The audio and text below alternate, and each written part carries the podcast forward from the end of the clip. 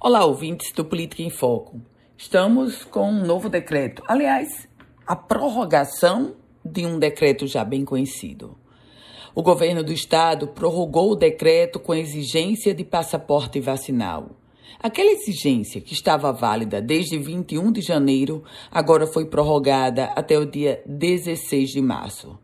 Já foi publicada no Diário Oficial do Estado, foi publicada esta prorrogação assinada pela governadora Fátima Bezerra. No entanto, a cobrança do passaporte vacinal em Natal segue desobrigada ou segue suspensa por força de uma decisão do desembargador Vigílio Macedo Júnior do Tribunal de Justiça do Rio Grande do Norte.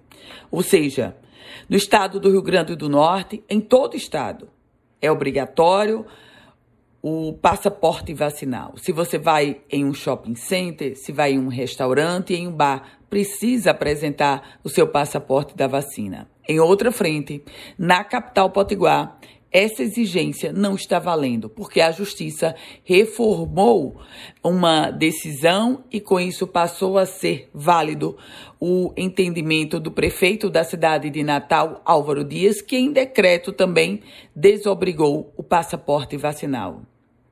Meus caros ouvintes, não entro no mérito do passaporte ou sem o passaporte, entro no mérito de uma legislação ou de uma regulamentação para o momento, infelizmente, ainda tenso, que temos no estado potiguar.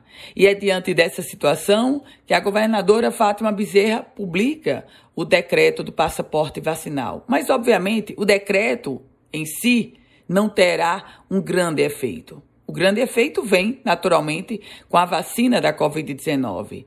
E a campanha de vacinação, ela mostra um grande vácuo para a segunda e para a terceira dose. Hoje, no nosso estado, já são seiscentas mil pessoas ou com a segunda ou com a terceira dose da vacina contra a covid dezenove em atraso.